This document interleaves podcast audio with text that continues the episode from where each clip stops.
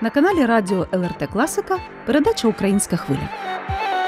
У студії Олег і Олена Головатенки. Вітаємо вас, друзі!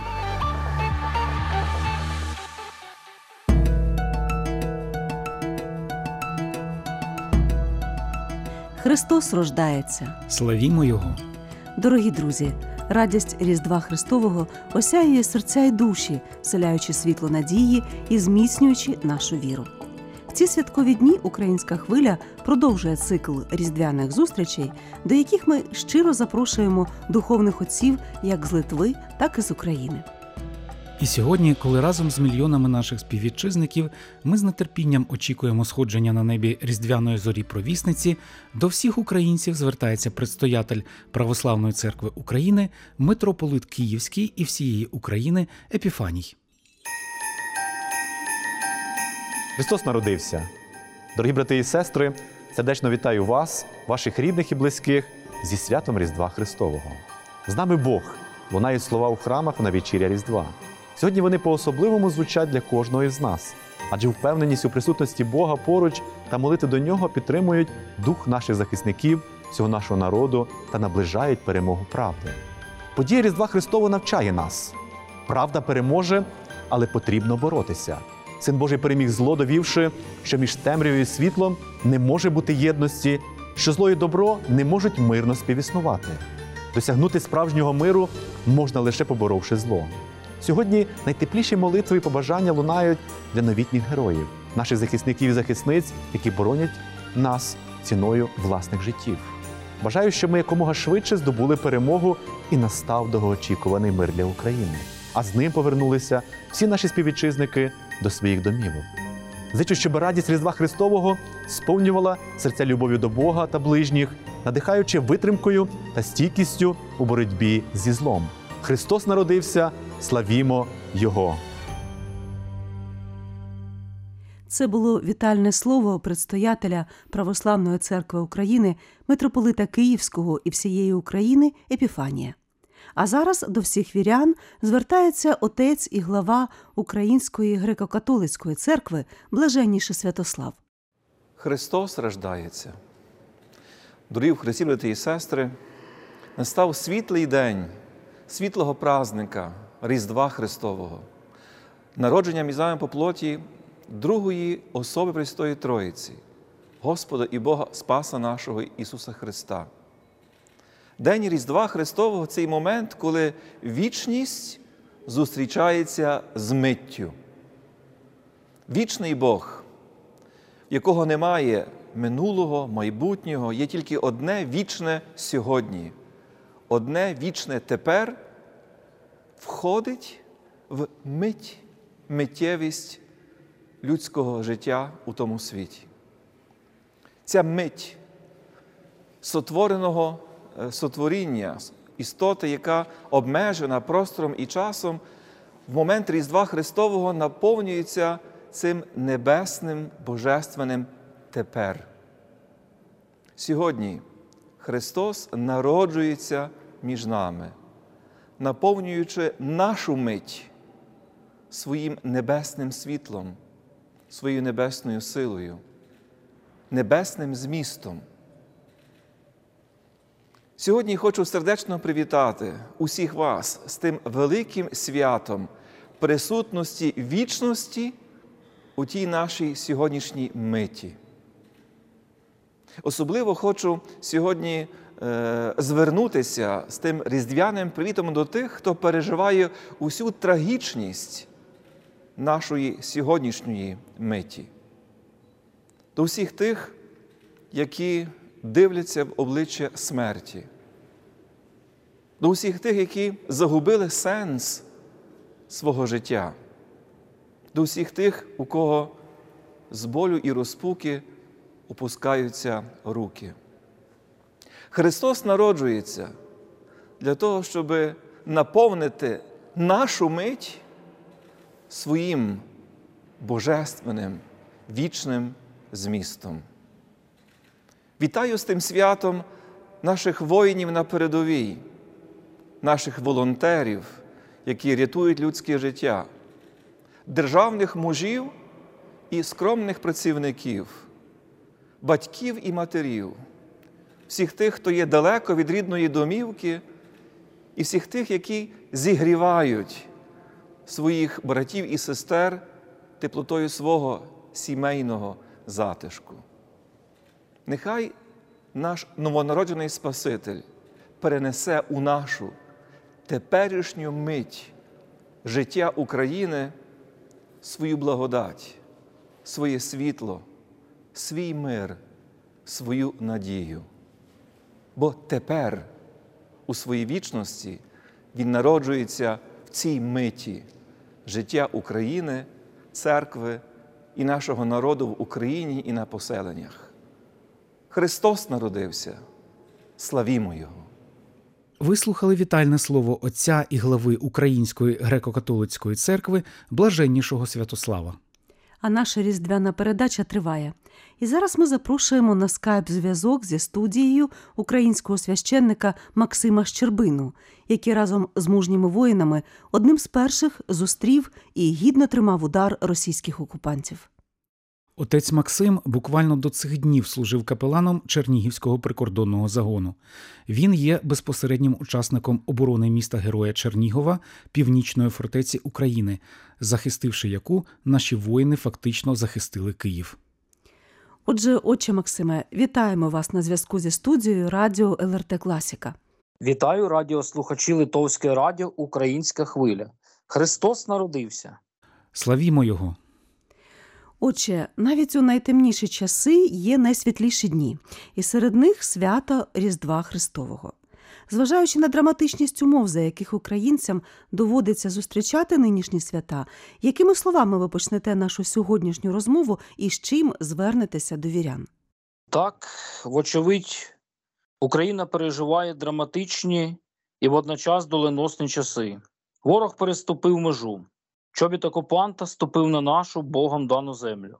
Московська масакра прокатилася нашою землею, поплюжучи наші святині, залишаючи по собі лише руйнування і смерть. Проте у сутінки лихоліття починає проникати світло новозавітнього дня, того, що вже ніколи не завершиться. Народжується надія на визволення людини від згубної дії гріха і смерті.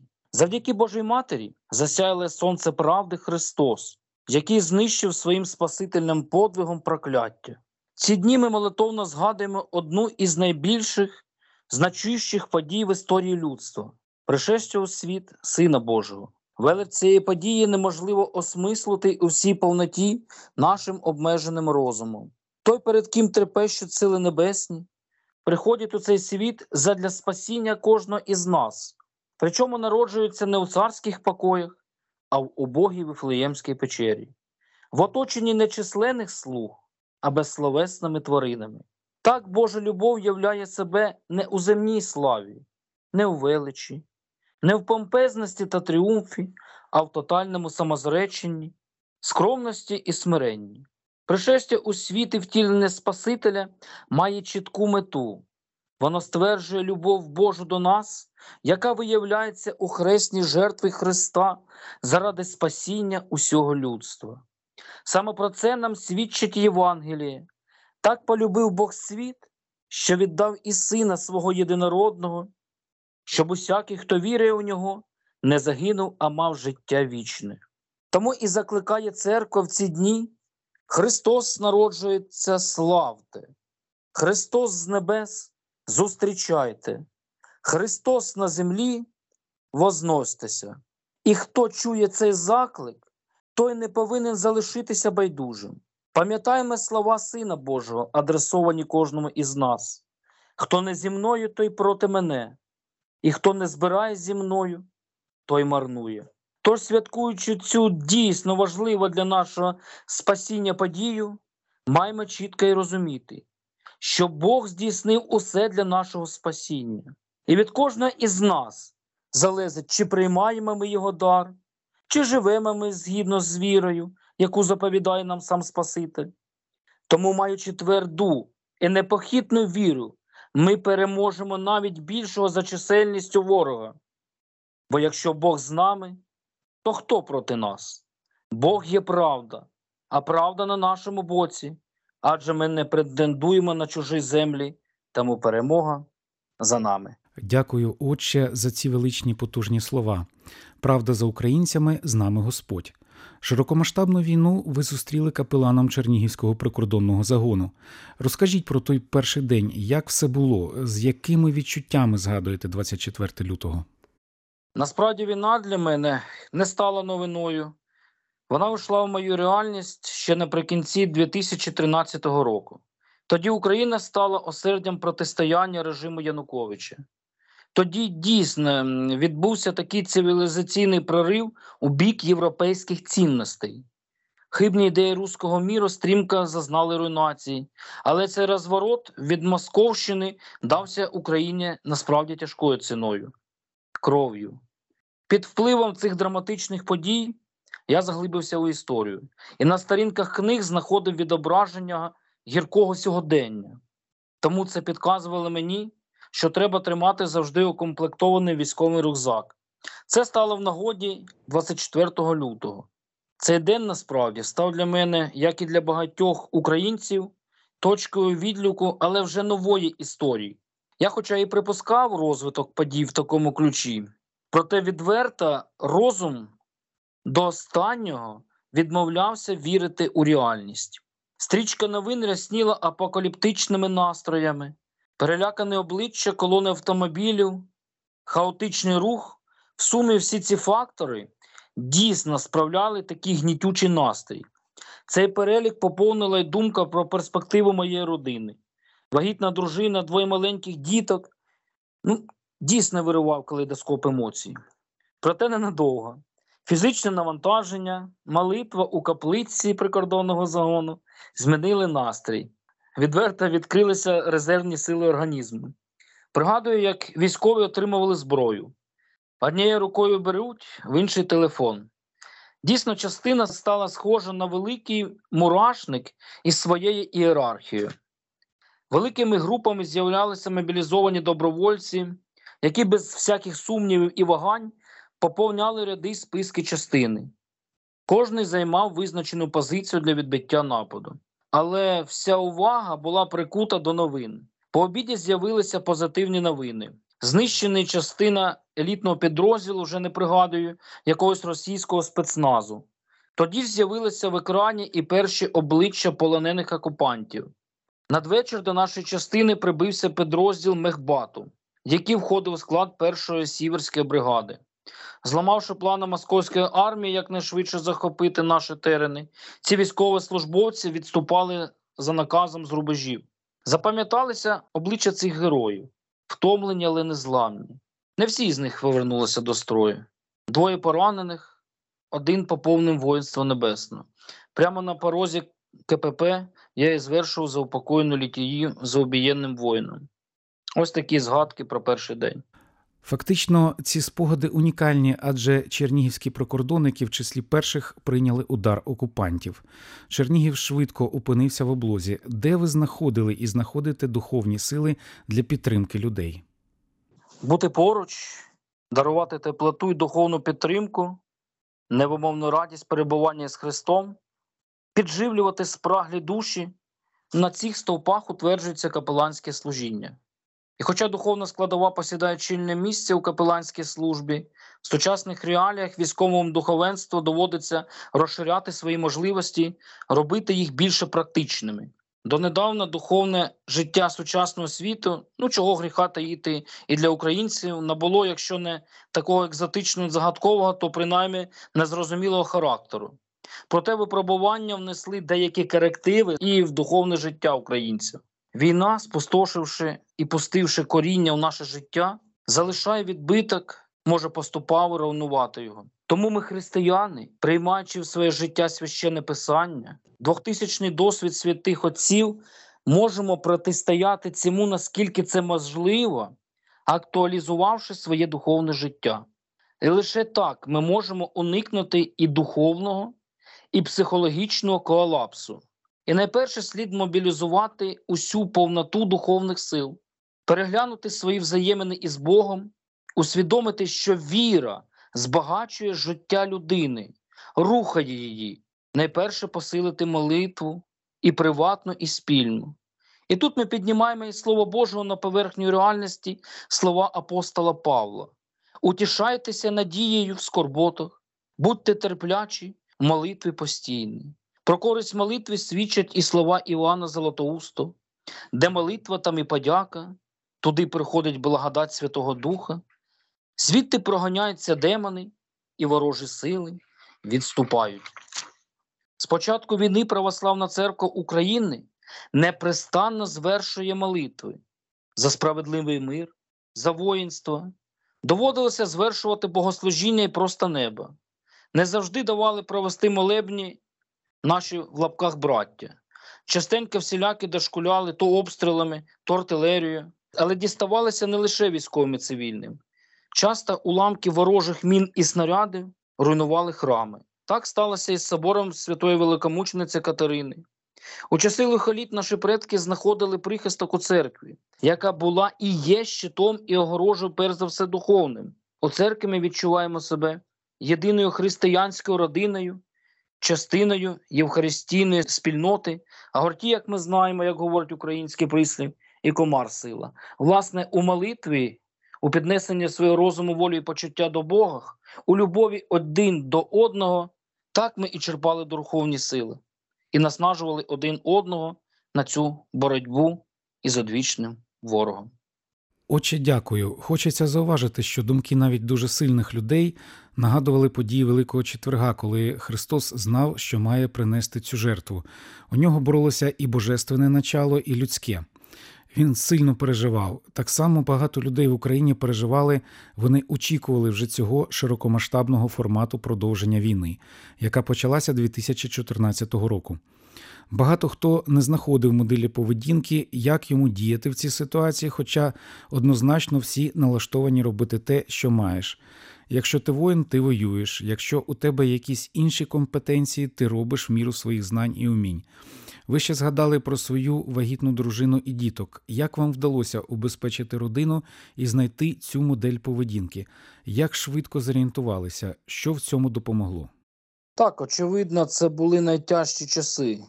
Перебуваючи з військовими подумками, був із родиною.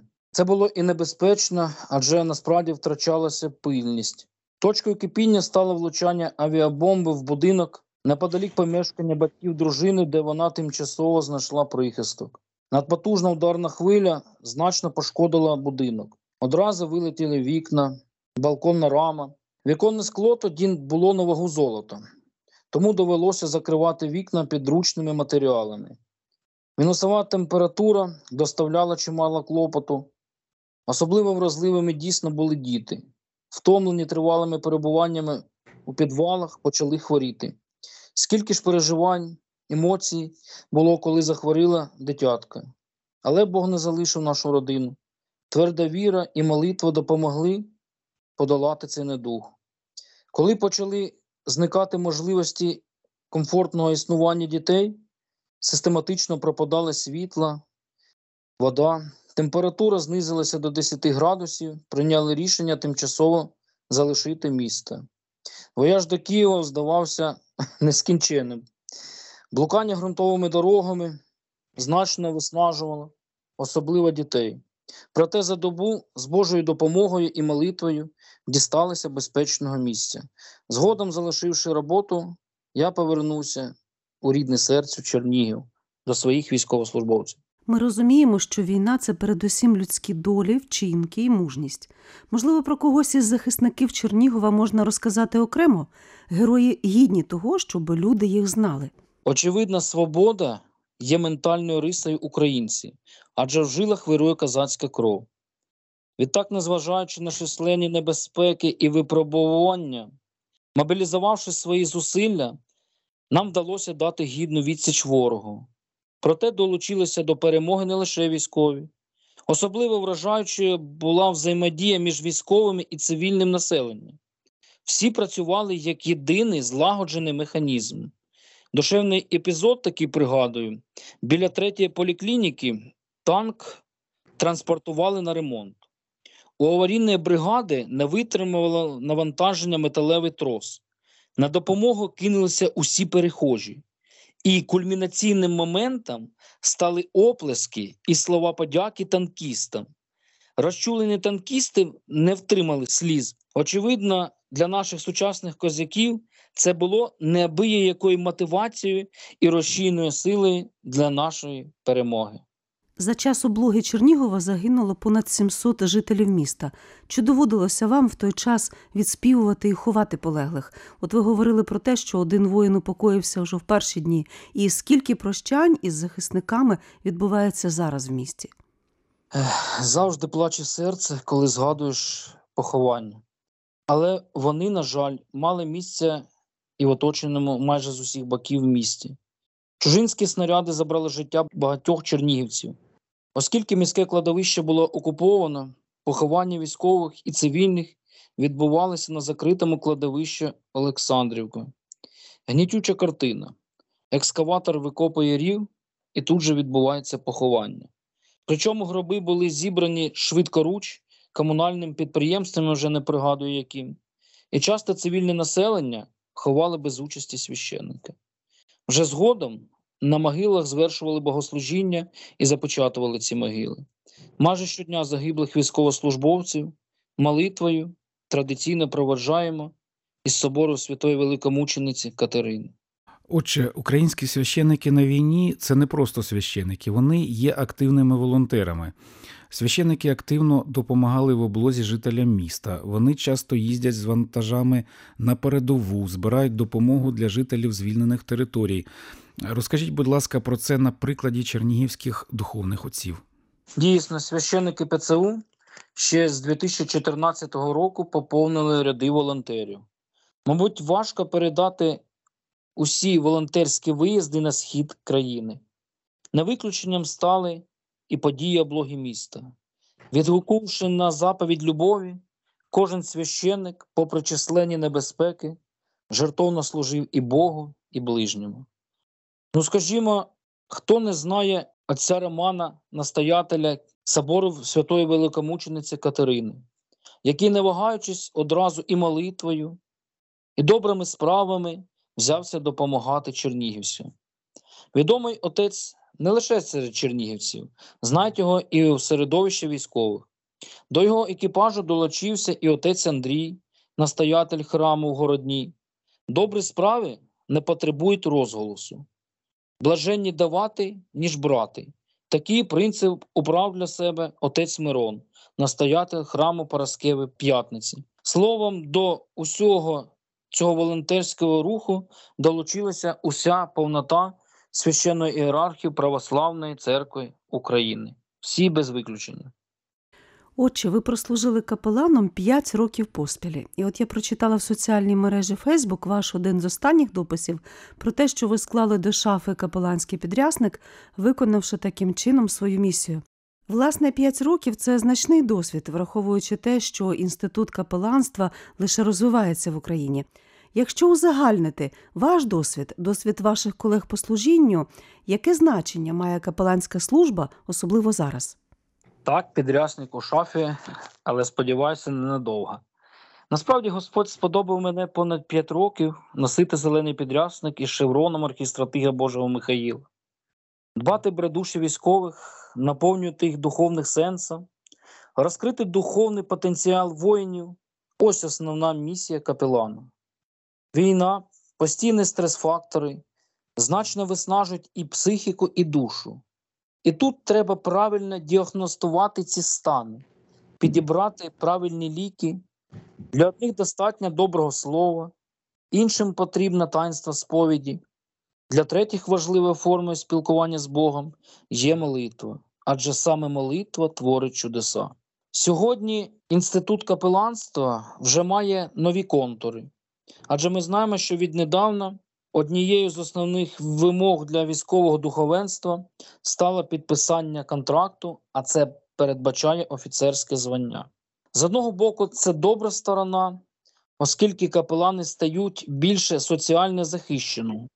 З іншого побоювання втратити парафії або в силу інших переконань, капелани відмовляються від служіння у лавах Збройних сил. В цілому інститут капеланства невпинно вдосконалюється і сяє новими гранями. Дякую, отче, що знайшли час і приєдналися до нашого радіоспілкування. Сьогодні православні святкують Різдво Христове, і хочеться завершити нашу розмову світлими думками, світлими почуттями, вашою духовною настановою. Прошу. Ніщо так не наближає до престови слави, як любов, адже вона є осердям світобуття. У ці святкові дні бажаю усім невпинного прагнення Бога і любові. Якщо ми зазирнемо у себе, то побачимо образ Божий, і наша мета постійно нагадувати собі про це і про наше покликання, яке полягає у внутрішньому переродженні і з'єднанні із Богом, і ставши гідним чадом Царства Небесного. Усіх зі святами Христос народився, славімо Його! Славімо Його! Отче, дякуємо за розмову, за цю різдвяну зустріч з вами, за зв'язок українців в світі з рідною домівкою, з батьківщиною, з Україною, за зв'язок України з усім світом. Спаси Боже! Нагадаємо, сьогодні на скайп-зв'язку з українською хвилею був священник Православної церкви України Чернігівець Максим Щербина. А сьогоднішню святкову передачу для вас підготували і провели звукорежисер Соната Ядевичиня та ведучі Олена і Олег Головатенки. Різдвяної радості і Божої благодаті всім.